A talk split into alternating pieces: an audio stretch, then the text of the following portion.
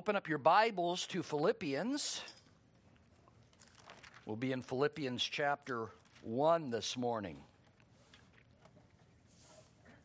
Let me just pray for us as we prepare to get started here.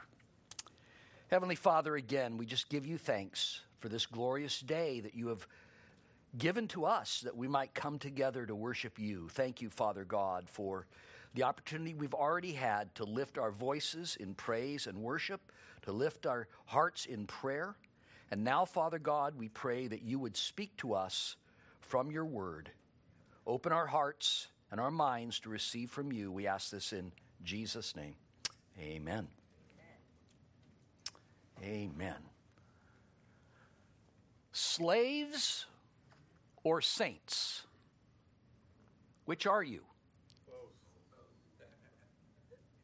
Both. Amen. Today we begin an expositional study of Paul's letter to the saints who are in Christ Jesus, who are at Philippi. The Apostle Paul is writing this letter while he is under house arrest in Rome around 62 AD. So, approximately 30 years after the death burial, and resurrection of Jesus. Paul is not alone as he writes this letter. He is, in fact, chained to a Roman soldier, one of his guards during his imprisonment, where he is awaiting trial before Caesar. He also has Timothy and Epaphroditus there visiting with him. Timothy, we know, was Paul's son in the faith and partner in ministry. Epaphroditus had been sent by the church in Philippi with a financial gift for Paul and to minister to him. Paul writes this letter to the Philippians to thank them for their continued support and to encourage them not to lose hope, but to remain joyful regardless of their circumstances or his circumstances, just as he has remained joyful. For the source of their joy is not in their circumstances, but in Christ, their Savior and their Lord.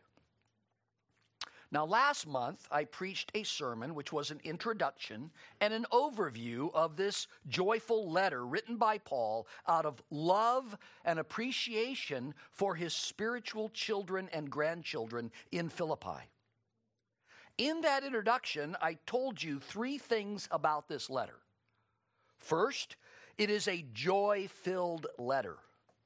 All through this letter, Paul speaks of the spiritual joy that leads to rejoicing. In fact, he mentions joy or rejoicing 16 times in these four chapters. Second, it's a doctrine filled letter.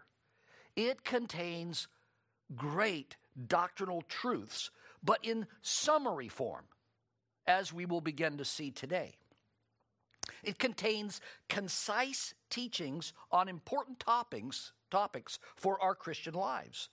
Thus, we will see that this letter contains many well known and beloved verses. Third, and most important of all, it is a Christ filled letter. The name of Christ or Jesus Christ appears 17 times in the first chapter alone, three times in the first two verses and over 40 times in this short letter. We could say that it is a letter about Christ, who he is, what he has done, who we are in Christ, and what we are to do in living for him. We will see that knowing Christ and living for him, not for ourselves or for the things of this world, is the key to having spiritual joy in our lives and to having a spiritual impact upon this world for Christ and for his kingdom. Today, we will start by looking at the opening verses of this letter that identify the author and the recipients of this letter and reveal some amazing spiritual truths. So, if you're able, I'd like to ask you to stand for the reading of our text Philippians chapter 1, verses 1 and 2. Paul and Timothy, servants of Christ Jesus, to the saints in Christ Jesus who are at Philippi with the overseers and deacons. Grace to you and peace from God our Father and the Lord Jesus Christ. May our Lord bless the reading of his word to us. You may be seated.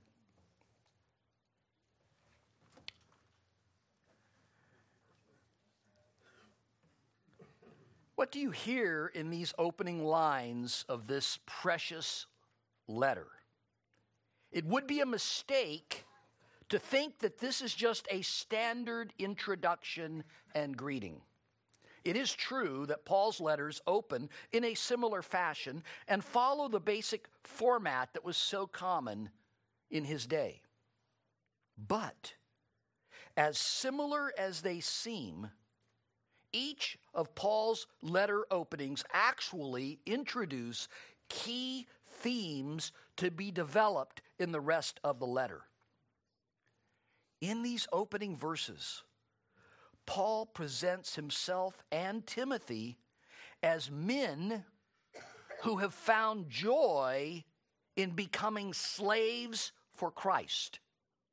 And he introduces the profound truth that all of us who are in Christ are also saints or holy ones, and that these truths result in grace and peace, two things that we so desperately need in our lives today. And Paul makes these points by mentioning one name three times in these two verses. slaves of Christ Jesus, saints in Christ Jesus, grace and peace from the Lord Jesus Christ. These three phrases begin to unlock the mystery of how Paul could find peace and joy in being captive as a slave for Christ, and how we can experience that same peace and joy in our lives. We start by looking at this phrase, slaves of Christ Jesus. Okay, you might be thinking, wait a minute. My Bible says servant or bond servant. And you would be correct. But that is a mistranslation of the original Greek text. The original Greek text uses the word doulos, which can only mean slave, one owned by another. There are six words in the Greek that can mean servant. This is not one of them. John MacArthur, in his excellent book entitled Slave, reminds us that Scripture's prevailing description of the Christian's relationship to Jesus Christ is a slave master relationship. Let me say that again. Scripture's prevailing description of the Christian's relationship to Jesus Christ is a slave master relationship. But if you do a casual read through an English New Testament, you will not see this. He goes on to write this quote, the reason for this is as simple as it is shocking. The Greek word for slave has been hidden by being mistranslated in almost every English version, starting with the King James Version. Though the word slave, doulos in Greek, occurs 124 times in the Greek text of the New Testament, it is correctly translated only once in the King James. Most of our modern English translations do only slightly better. Instead, they most often translate it as servant or bondservant. Close quote.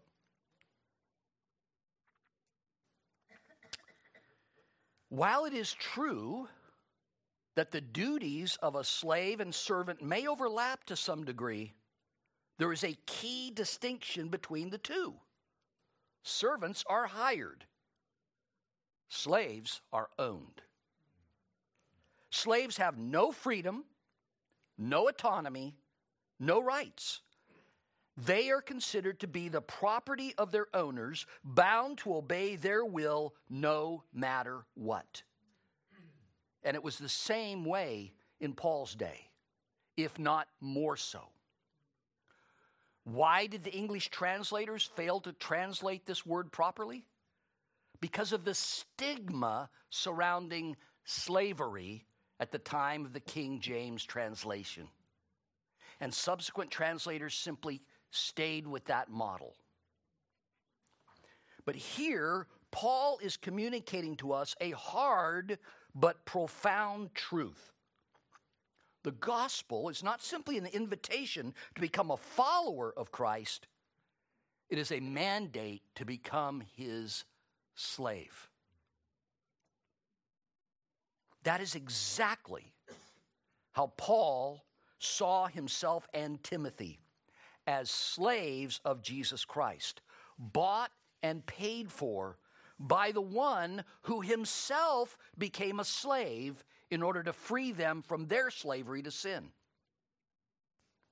by paying the redemption price for them. In Philippians chapter 2, we, we will see that Paul describes Jesus Christ as having become a slave. Now, at that time, when Paul is writing this, there were three ways a person could become a slave.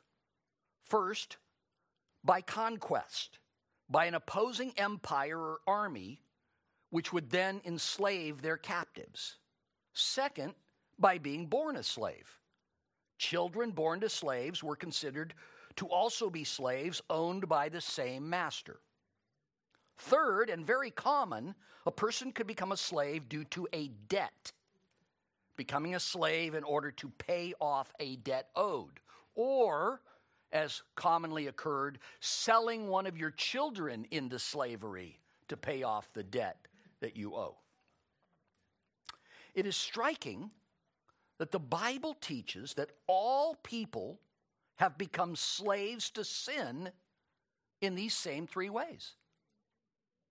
First, we are born as slaves to sin, as David writes in Psalm 51 5.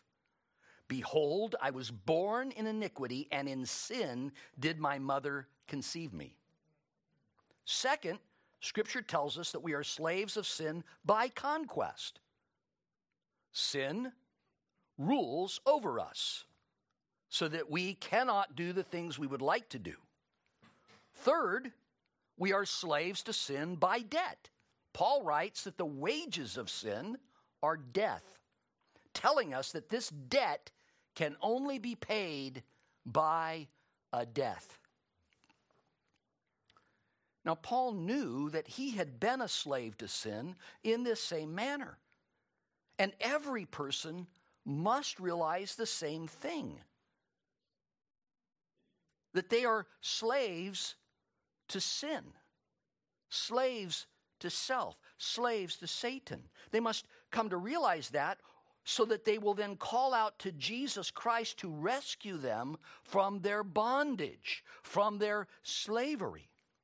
Only Jesus can set us free from our slavery to sin. Only Jesus can set us free by his paying the redemption price for us to redeem us out of our slavery to sin by paying the debt we owe, the debt we cannot pay. But in doing so, he purchases us to become his. He pays the price for us to become his slaves. Paul and Timothy are examples to us of this profound biblical truth. Those whom Christ saves, he enslaves. Those who Christ saves, he enslaves. Now I know how that sounds. I know. Because the first time I came to realize this, it sounded that way to me as well. This doesn't sound right. But that's because all the way back to the garden, human beings do not want a Lord and Master. As human beings, we want to be in control of our own lives. We want to be the master of our own ship, the captain of our fate. But we are not. Jesus made it clear we all serve one master or another. And so Paul and Timothy had been freed from slavery to sin, to self, to Satan to become slaves of the true and living God. They had been bought with a price, the blood of Jesus. And we have as well, if we've trusted in Him for our salvation. Therefore, we are now to glorify God in our bodies and in our lives, for we belong to Him. Amen? That is why we call Him Lord or master or king. But we're not just subjects of the king, we are his slaves. But wait, there is more. Not only are we slaves of Christ, we are also saints in Christ Jesus. In verse 2, Paul says, to all the saints in Christ Jesus who are at Philippi. Here, Paul declares that we are not only slaves of Christ Jesus, but we are also saints in Christ Jesus. The word for saint here in the Greek, hagios, which is a derivative of the word hagios, meaning set apart or holy. These words represent those persons or things that have been set apart for God's holy purposes. In every case in the New Testament, this is referring to those who are redeemed by Christ, followers of Christ, not those who are perfect, but those who are redeemed by Christ. And because they are in Christ, they are credited with His righteousness. We don't do works or deeds to become saints, as is taught by the Roman Catholic Church. We become saints in the sight of God by trusting in His Son for our salvation. Scripture tells us that all who are Christians, without exception, have been set apart by God for His purpose. We are a chosen people, a royal priesthood, a holy nation, a people belonging to God. Note ownership there.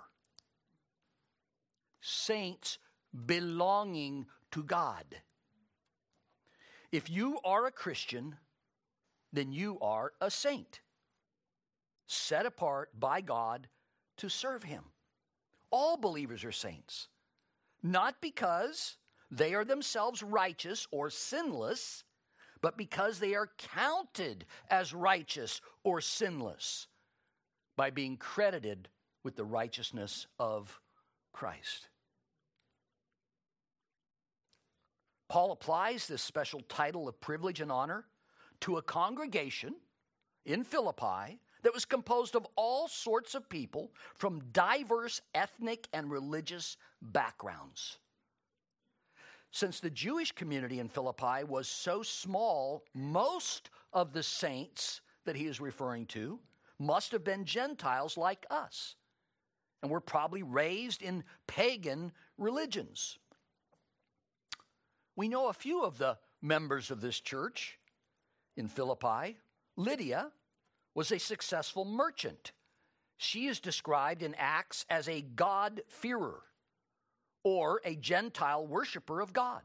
God-fearers were Gentiles who embraced the Jewish belief in the God of the Old Testament and tried to live according to the commandments of God, but did not go all the way converting to Judaism. Then there was the slave girl who had the demon cast out of her by Paul, and the Roman jailer and his family, whom no one would have called a saint prior to their conversion. But now Paul applies this glorious title of saint to all of them. How is this possible? How can we be considered holy in the sight of God? Well, Paul tells us it is because we are in Christ Jesus. In Christ Jesus. Paul uses this phrase, in Christ, in Him, or in the Lord, 20 times in this letter, driving home the point that being in Christ is Paul's way of expressing the truth that all who trust in Christ for salvation are united with Him and united with His perfect obedience, united with His death for sin and His resurrection to righteousness and to glory. Such that his death upon the cross becomes our death to sin, and it breaks the dominion of sin in our lives. His resurrection declares our righteousness, standing before God. And it ushers us into a new life of freedom to love God, to worship God, and to enter into His very presence as saints, clothed with Christ, covered in Christ. So that when God sees me, He sees his son, his son's righteousness. How amazing is that? Amen? That little word in is the source of our holiness before God. It tells us that God has united us to his Son, and thus we share in all that Christ has accomplished, including according to the Apostle Paul in his letter to the Ephesians, we are seated in the heavenly places in Christ Jesus. Ephesians 2 6. Being in Christ and therefore acceptable before God is a source of peace and joy for us. Amen? And Paul applies these truths to all who are members of the church in Philippi. Note that. It includes the overseers or elders and the deacons. The elders and the deacons are also slaves of Christ and saints in Christ.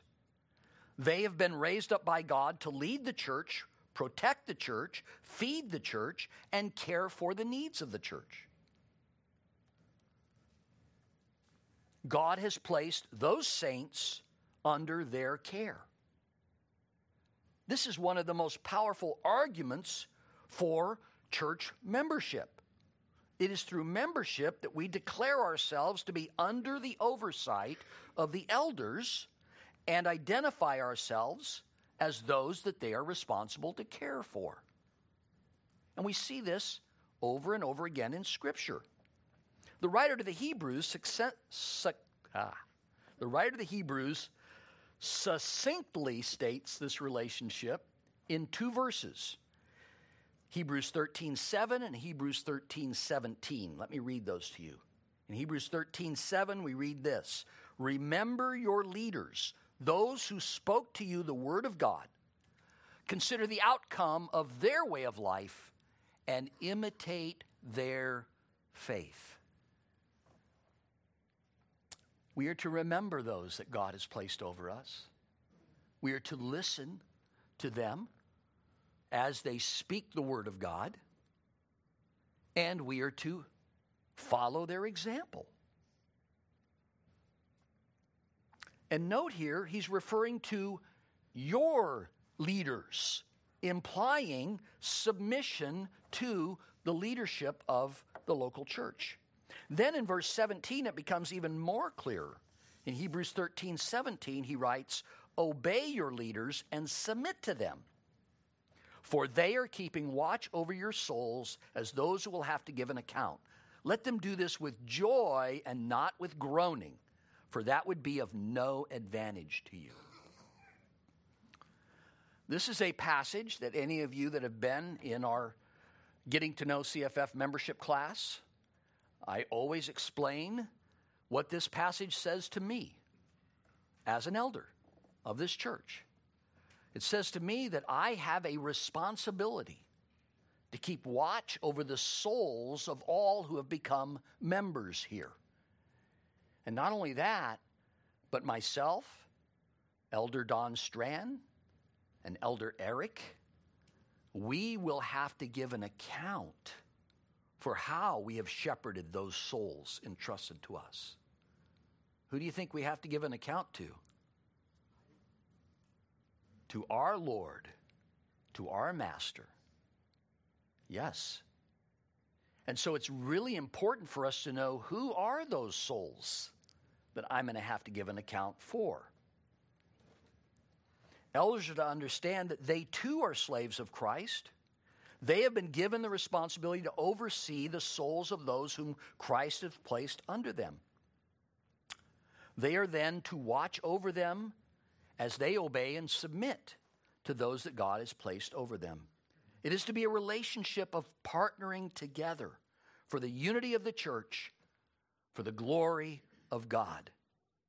And so we are called to live together and to work together and to worship together as saints in Christ Jesus.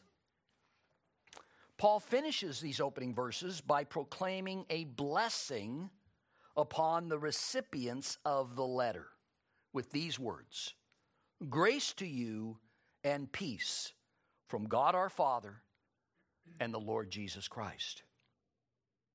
Grace and peace. Grace and true peace are both ours as a gift from God. Grace here speaks of God's unmerited favor towards those he loves. It is unmerited, meaning unearned and undeserved. Let us never forget that. God bestows his grace upon those he chooses according to his own sovereign will. The Apostle Paul states that very clearly in Romans chapter 9. He quotes God as saying, I will have mercy upon whom I will have mercy. I will have compassion upon whom I will have compassion. Paul speaks here of the grace by which the saints in Philippi came to be saved. The amazing grace that caused them to put their faith in Christ for their salvation. Just as he wrote to the Ephesians, Ephesians 2 8 and 9. For by grace you've been saved through faith, and this is not your own doing, it is the gift of God. We are saved by grace, justified by grace, made saints by grace, sanctified by grace, transformed into the image of Christ by grace. And the result is we have peace with God by grace. We receive the peace of God which Paul is going to describe to us later in this letter in Philippians 4 7, being a peace that surpasses all understanding and that guards our hearts and our minds in Christ Jesus. I don't know about you, but over the last five years or so, there have been a lot of reasons for me not to have peace in this life, in this community, in this state, in this nation, in this world. The last time I had a mustache, it was brown. what happened? Well, let's see. Fires,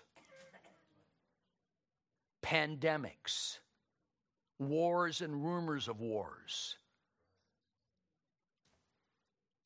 And we could go on with the list, couldn't we? All kinds of reasons surround us for us not to have peace. Oh, and then just go online. Okay, you want to not have peace? Watch the news. Spend time on social media. There's all kinds of reasons for us not to have peace in this world. But Paul, chained to a Roman soldier, awaiting his possible execution, has perfect peace. How is that possible? Can you and I experience that perfect, perfect peace? Yes, we can. Because that peace comes from understanding who we are and who we serve. Amen? Who we are. We are children of the Most High God, saved by His grace, adopted into His family, clothed in the righteousness of His Son. We are His. And He is the God who is in absolute and total control of all things. And we know this because He has revealed it to us.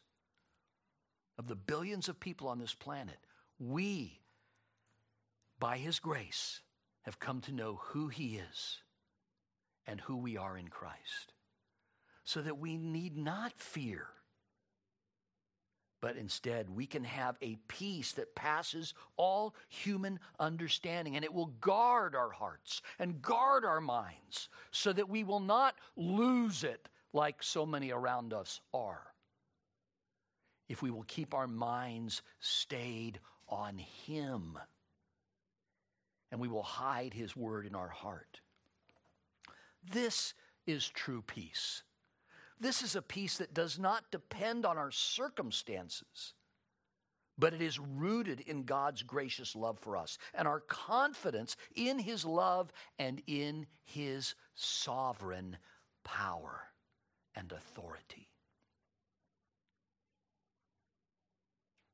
God's grace and peace were a source of great joy for Paul and Timothy and they wished that same joy for the saints in Philippi and for all who are in the Lord Jesus Christ. One last observance from our text note that Paul states that the source of true grace and peace is both God our Father and the Lord Jesus Christ. Notice here that Paul places the Son in the same place as the Father. And that is because the Son and the Father are one. They are one in essence. They are one in being. They are one in power. They are one in authority. And they are one with the Holy Spirit as well. Amen? The Spirit of God who dwells in each one of his saints becomes for us the source of divine grace, peace, and joy. As saints of the Most High God, we are blessed beyond measure. Amen? We have so much to be thankful for. And as we continue to study this letter, this letter written by the Holy Spirit through the hand of the Apostle Paul, let us remember that we are saved by grace alone, through faith alone, in Christ alone, so that we might live as slaves of Christ and as saints in Christ, reflecting His grace and His peace to all of those around us to the praise of His glory. Amen? Let us pray.